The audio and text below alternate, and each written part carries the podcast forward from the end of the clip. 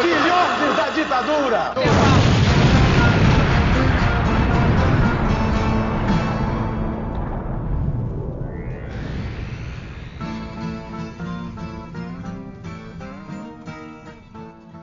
Você sintonizou na rádio Metamorfose. Aqui quem fala não é o camarada Hidalgo, seu host de sempre, de toda semana aqui. Eu sou a Júlia Guiar, repórter de política do jornal Metamorfose.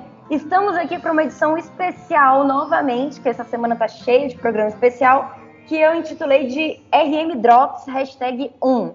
E aqui comigo está uma convidada muito especial, repórter de carreira de longa data, uma mulher que também foi cofundadora do jornal Metamorfose, que faz parte desse coletivo maravilhoso e de vez em quando escreve umas coisas aqui pra gente e participa do nosso podcast. Rosângela Aguiar, dá um oi pros nossos ouvintes. Olá, galera, tudo de bom? Novamente aqui participando do JM para poder ajudar a movimentar esse podcast. Perfeito. E hoje nós vamos falar de um assunto muito importante, que é um tema que está sendo pouco discutido ainda na imprensa, por isso que a gente está fazendo esse RM Drops. E a gente chamou ninguém mais, ninguém menos que Fernando Krebs, promotor do Ministério Público aqui do estado de Goiás. Dá um oi para os nossos ouvintes. Oi para todos os ouvintes, né? É um prazer participar aí com vocês. Muito bem, então bora lá para a pauta que o tema de hoje vai render bastante. Mais rapidinho aqui, antes da gente entrar no programa de hoje, eu quero convidar vocês a conhecer a nossa página na Benfeitoria, que vai estar linkado no post. Lá você pode dar uma olhada como a gente está fazendo para poder agariar fundos para manter o jornal funcionando. Então, se você quiser ajudar o JM e o nosso podcast Rádio Metamorfose, dá um clique no link e dá uma olhada lá nas doações que podem ser feitas mensalmente para o jornal. Elas vão de 10 reais ao mês até 100 reais. E uh, com isso vocês conseguem manter o jornal aqui funcionando. Então dá uma, uma olhadinha no link e de volta para o programa.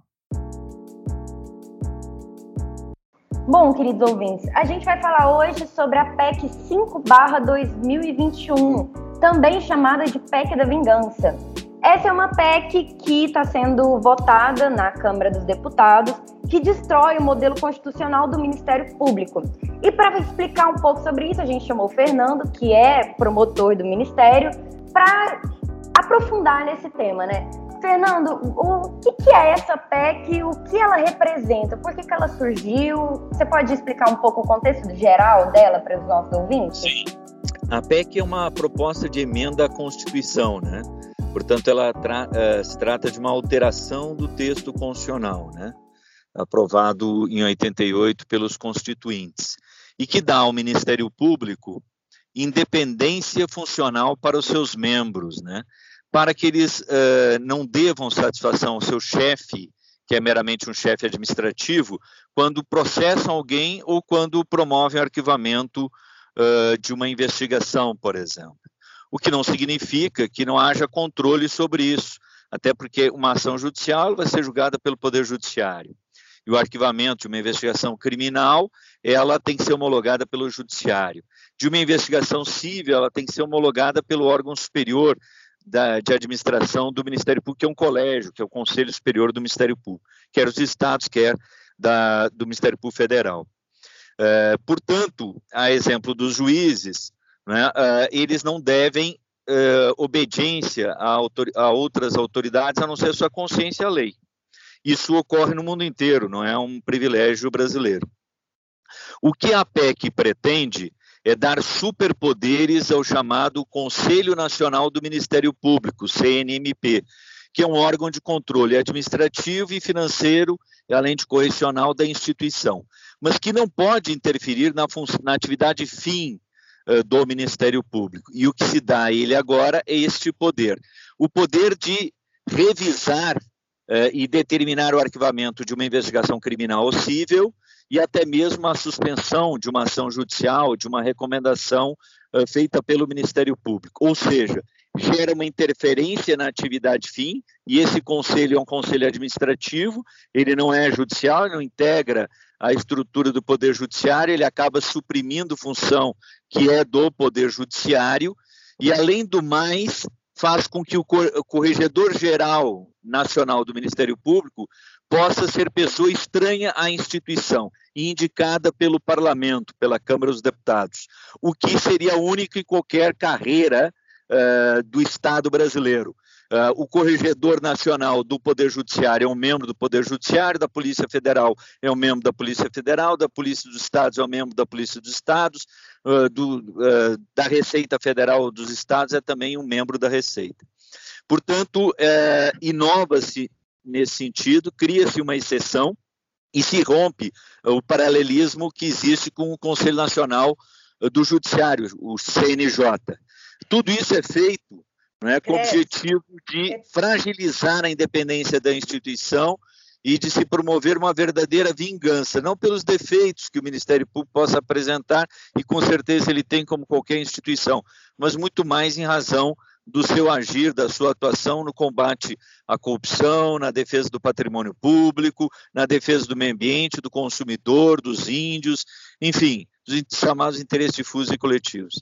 É, Krebs, é, pelo que você falou, é, a PEC 05, pelo que eu li dela, é, ela quebra dois pilares importantes né, da, do Ministério Público, da Constituição, é, da forma como a Constituição de 88 moldou né, a, a, o, o Ministério Público brasileiro, que foi um avanço danado, que é a interferência política e a, a, acaba com a independência é, é, de né? atuação né? dos promotores, né?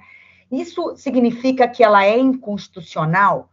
É, nós entendemos que sim, não é? é? Mas como isso dependeria de uma decisão do Supremo Tribunal Federal, e, e, muito se atribui a um dos ministros do Supremo, no caso Gilmar, a idealização dessa PEC, dessa proposta de emenda à Constituição, não é? também chamada de PEC do Gilmar, né? Porque é notório que ele é, ataca muito o Ministério Público, critica muito o Ministério Público, né? Uhum. E é, o modelo que se está adotando é o modelo anterior à Constituição de 88, ou seja, de um Ministério Público subordinado ao poder político, né? E não independente dele. É um grande retrocesso. Mas uh, nós teríamos que questionar a constitucionalidade dessa PEC posteriormente no Supremo. Por isso que o ideal é matá-la no seu nascedouro, na sua origem, na Câmara dos Deputados. Até porque, como é uma PEC, ela exige quórum qualificado de 308 deputados federais em duas votações, bem como uh, aprovação também no Senado Federal, também por quórum qualificado. Uh, infelizmente, muitos dos deputados que assinaram inicialmente essa proposta, são 185 deputados, são de Goiás como, por exemplo, o ex-líder do governo federal, é o Major Vitor Hugo, que foi eleito com um pouco mais de 20 mil votos, se elegeu graças ao apoio, à, à votação do delegado Valdir. O delegado Valdir não assina essa PEC. Agora, ele, o Major Araújo, assina. E com isso, o que nós estamos vendo é o apoio é, do PSL, do partido do presidente da República, que agora não tem mais partido, mas que era o partido que o elegeu, e seu ex-líder uh, na Câmara dos Deputados, ou seja, nós temos aí a mão, não é, uh, do atual governo, do governo Bolsonaro. É? Além disso, há uma aliança aí com vários parlamentares dos partidos do Centrão, são partidos fisiológicos, muitos deles investigados e processados criminal criminalmente também pela lei de improbidade administrativa, que estão legislando em causa própria. Nós temos outros deputados uh, de Goiás que assinaram essa PEC, como João Campos, que notoriamente odeia o Ministério Público, né? Ele foi autor da PEC 37, que proibiu o Ministério Público de investigar criminalmente. Não é? Uh, ele tem o relator do novo Código de Processo Penal, que também que cria algumas excrescências. Além dele, nós temos o, o Adriano Dubaldi, uh, o, o, Luiz, o Virgílio, né? E também o deputado Calias, uh, Cali, uh, Calias, né? Que é um médico, né? Zacarias que, Calil. Zacarias Calil. Ele pode ser um ótimo médico, mas como parlamentar tem saído um horror, né? Ele é. tem apoiado todas as ideias mais absurdas e, e, e descabidas, né? O que é uma... Muita gente votou nele por conta do trabalho de médico, né? E, e como parlamentar tem se, se, demonstrado uma grande frustração. Krebs, você mencionou né, essa, essa interferência política, eu achei muito curioso, porque tem como a gente fazer uma relação, por exemplo, dessa junção do PSL com o DEM, né, que ano que vem vai sair como União Brasileira. É, tem também dentro dessa PEC uma permissão de interferência política, né, que acaba extinguindo a atuação independente dos membros é, do Ministério Público. Como que você avalia essa relação do autoritarismo do Bolsonaro e desses partidos que estão se unindo, né, não só em prol dessa PEC, mas em prol de vários retrocessos democráticos, com essa interferência no Ministério Público, que é um órgão tão importante para a democracia? Nós estamos assistindo né, ao governo Bolsonaro uh, ter escolhido e reconduzido um procurador-geral da República que, pela primeira vez desde o início dos governos do PT, não integrou a lista tríplice, né, ou seja, não submeteu a apreciação da categoria. Né? É, embora o presidente possa nomear livremente o Procurador-Geral da República dentre os membros do Ministério Público Federal, historicamente, nos, na última década, inclusive até no governo Michel Temer, uh, tem se admitido uma votação informal e a apresentação de uma lista tríplice dos três mais votados, e o presidente da República tem escolhido o, um dos três mais votados. Ocorre que o Bolsonaro quebrou essa construção quebrou esse avanço, né? passou a escolher um procurador-geral da República que não se submeteu à apreciação da categoria, que hoje sofre muitas críticas e a oposição de muitos membros do Ministério Público, dada a sua aproximação com o governo e, e o fato de estar tomando decisões que muitas vezes uh, beneficiam o governo federal o que é lamentável porque uh, acaba rompendo a independência da instituição. E o que se pretende agora com esta PEC, que tem o apoio uh, desses setores mais da direita, mas também do PT, por exemplo, do PCdoB, das suas bancadas, que numa vingança aí por conta da Lava Jato, de, enfim, de ações que combateram a corrupção, enfim, é, acabam se unindo não é, nesse, nessa intenção de quebrar as pernas da instituição e promover uma grande reforma que é, na verdade, um retrocesso, porque rompe com a independência. O Ministério Público pode ter problemas e, e críticas que ser, merecem ser feitas, né? mas uh, todas as suas ações judiciais vão, vão escoar no Poder Judiciário. E, e, lá no judiciário nós temos diversas instâncias, diversos instrumentos de controle. Né? Portanto, é uma medida como esta é um retrocesso porque ela é, fragiliza essa instituição e permite que os membros do Ministério Público possam ser perseguidos né, politicamente por, pelos mesmos políticos que eles investigam e processam. É, esse é um grande perigo né, da, dessa PEC, que é, é, tão perigosa quanto a PEC da mordaça. Né? É, você falou, se ela passar né, com essa tendência de tantos partidos apoiando, né, é, é, por conta de de vingança, muitos deles, por causa da Lava Jato, o que, que pode acontecer? Porque, como já, já vem sendo chamada de PEC do Gilmar, é, essa, essa, esse questionamento tem que ser feito, no, como você falou, no Supremo, né? no Supremo Tribunal Federal. E lá você tem o Gilmar, né? que é um dos ministros. Então, assim, é, existe. É, é temerário se ela passar, se ela conseguir a maioria, né? Que é necessária para poder ser aprovada, de não conseguir é, no, no, no Supremo derrubá-la como inconstitucional? Sim, é, é, existe esse risco, porque o Supremo está sendo alterado na sua composição. E o Gilmar é um grande articulador, ele tem força dentro do Supremo, ele tem aliados no Supremo. É? E a Lava Jato, ela criou um sentimento de eh, indignação, de revolta, um segmento importante do parlamento, representado pelo PT, pelo PCdoB. Esse entendimento não é o do PSB, do PDT, de outros partidos de esquerda, como o PSOL, a Rede, enfim. Não é? Uh, isso está prejudicando, está né? Tá dando base a, a, um, a um retrocesso muito grande e que vai servir ao governo que está no poder, especialmente, ou aos governos que estão no poder dos estados nesse momento. É, a gente é, acredita é, que, se não for aprovada rapidamente, de forma a toque de caixa, nós possamos convencer muitos parlamentares dos seus malefícios. Né? E até parlamentares que hoje a defendem poderiam recuar né? e não se atingir, portanto, o quórum de 308 votos. Até porque se tentou aprovar essa semana essa PEC não se conseguiu justamente porque não havia votos suficientes para aprovação. mas o presidente da Câmara dos Deputados, que foi eleito com apoio maciço do presidente Jair Bolsonaro, inclusive com a liberação de emendas, etc. e tal, a exemplo do presidente do Senado, não é? Ele já diz que para ele é uma questão pessoal isso. Por quê? Porque ele é réu em ação de improbidade administrativa em Alagoas, um dos estados mais pobres do Brasil, né? Então há todo um sentimento de uh, perseguir aqueles uh, que perseguem as, as pessoas e autoridades que praticam ilegalidades. É, na prática, é, ela passando, né, numa hipótese muito ruim, sim, é, a sim. PEC sendo aprovada na, na, na no Congresso, é, não conseguindo derrubá-la no Supremo. Na prática, o que, que, vai acontecer com esses processos é, de improbidade administrativa e de outro, e outros, né, na, que são é, levados adiante, são investigados pelo Ministério Público Estadual e, e Federal? Eles podem ser suspensos, determinado arquivamento, punido o promotor por razões políticas. É? é? Eu recentemente sofri uma, uma suspensão de 30 dias com prejuízo do vencimento por ter feito uma crítica ao Gilmar Mendes. Na verdade, eu retuitei um tweet que ele não gostou. Isso foi suficiente para uma pena desproporcional.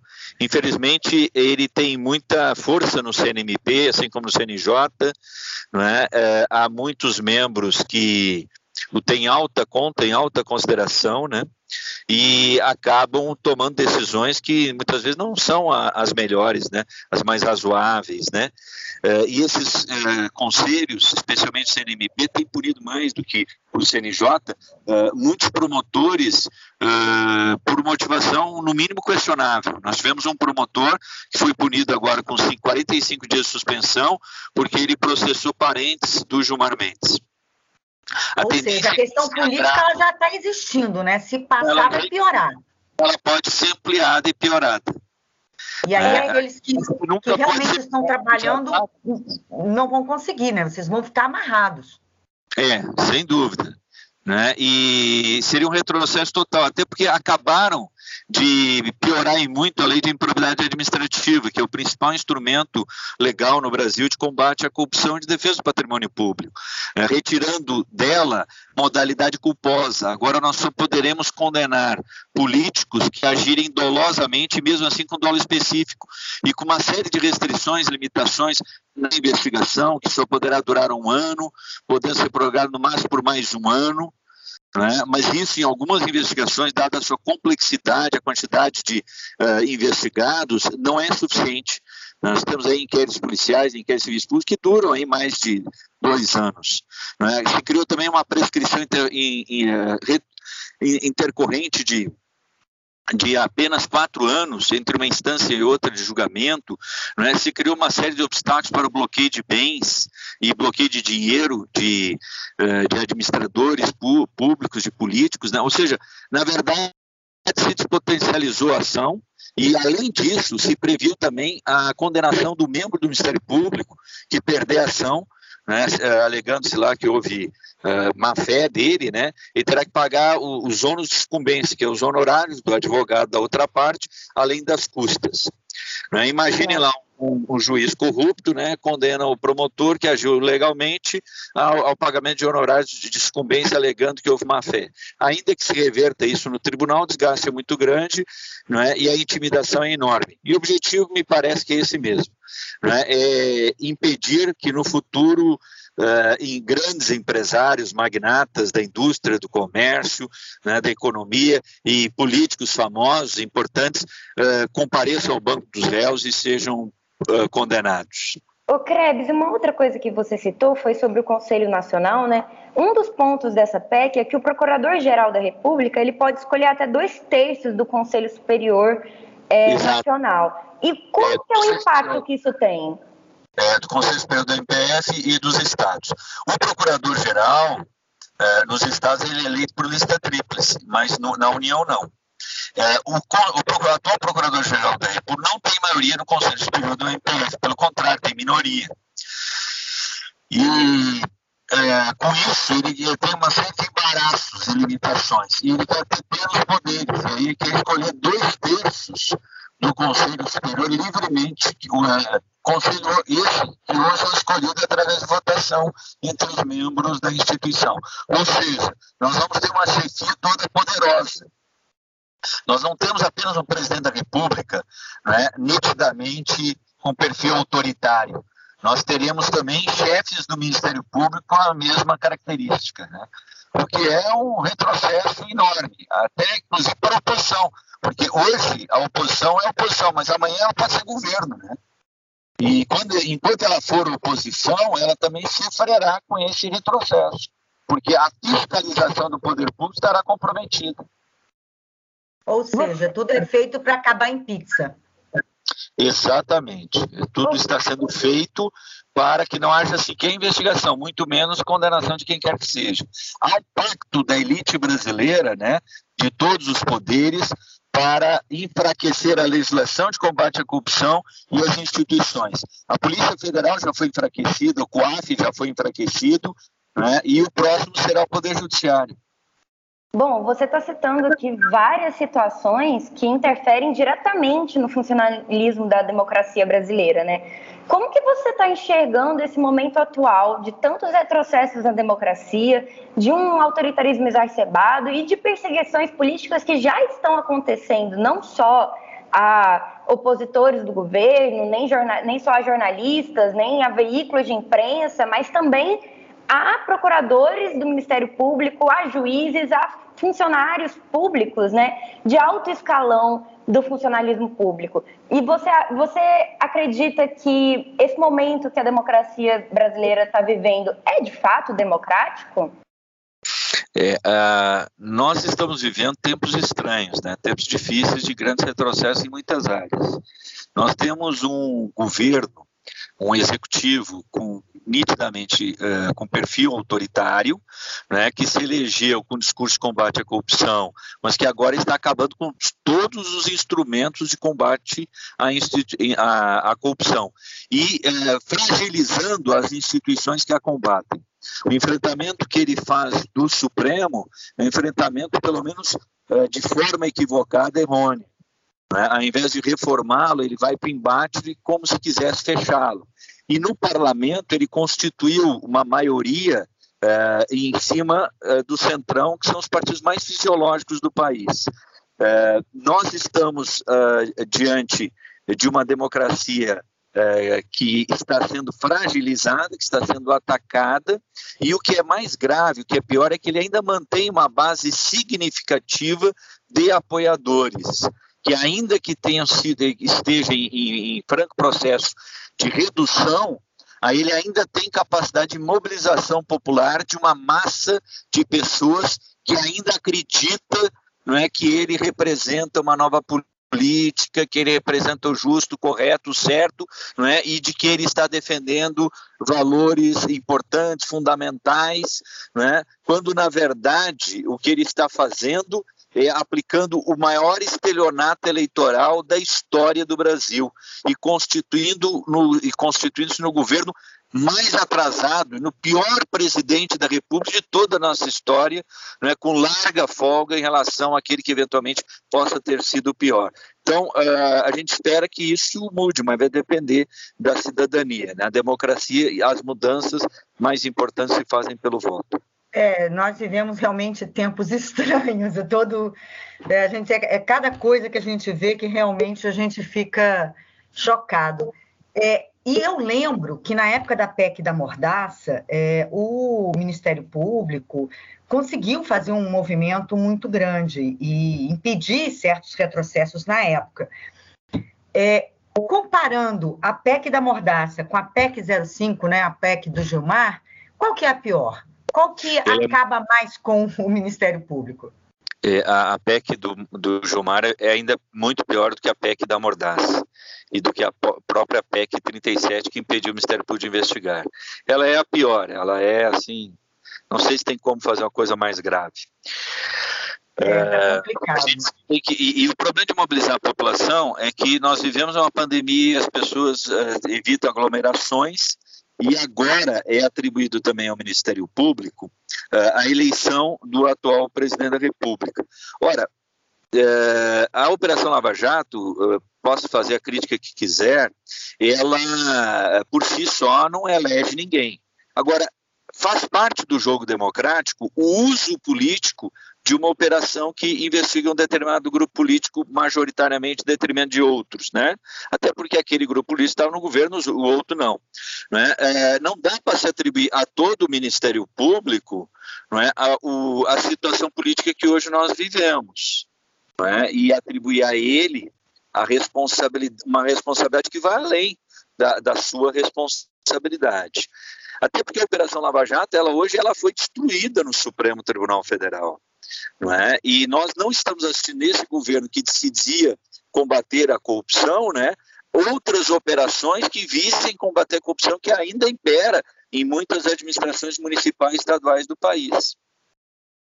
Esse realmente é um, é um dos maiores problemas, eu acho, né, Júlia, da, é, dessas PECs todas que tentam interferir no, no, Ministério Público, que é um órgão que foi criado, que foi melhorado, vamos dizer assim, é, na Constituição de 88, que deu uma, uma, uma envergadura para o Ministério Público democrático, né, mais Exato. democrático. E, e, hoje a gente vê o desmantelamento em todos os níveis da nossa democracia. Isso realmente é uma situação lamentável. Eu espero que os, os parlamentares tenham, principalmente os de esquerda, é, como você falou, os do PT ou de outros, de outros é, partidos de esquerda, coloquem a mão na consciência para não destruir mais ainda a nossa democracia. Né?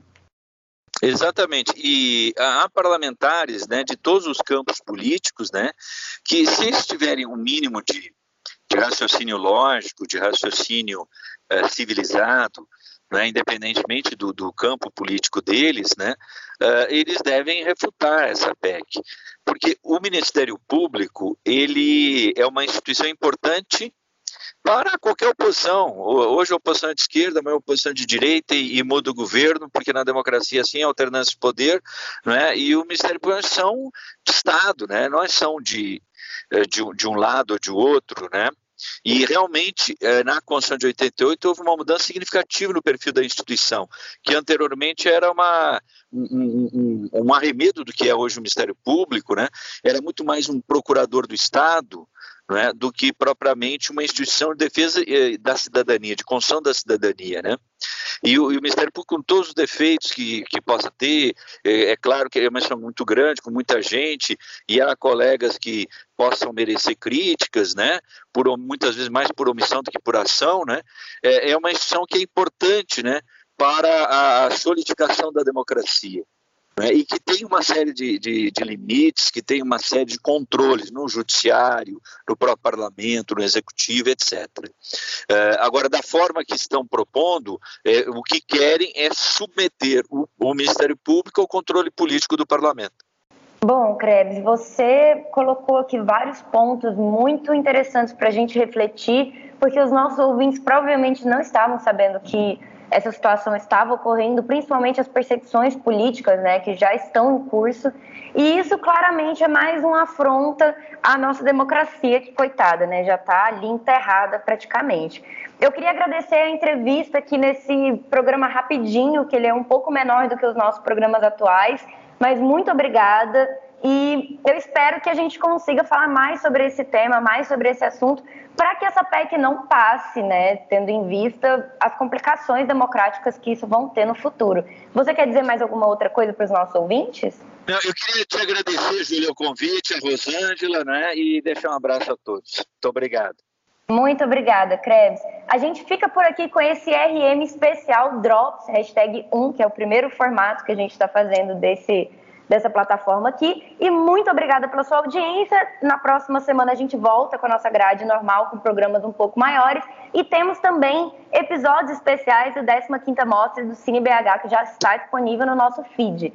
Não se esqueça também de conferir o nosso site www.jornalmetamorfose.com e seguir a gente nas redes sociais. No Instagram, arroba Jornal Metamorfose, no Twitter, arroba O Metamorfose. A gente fica por aqui e até semana que vem.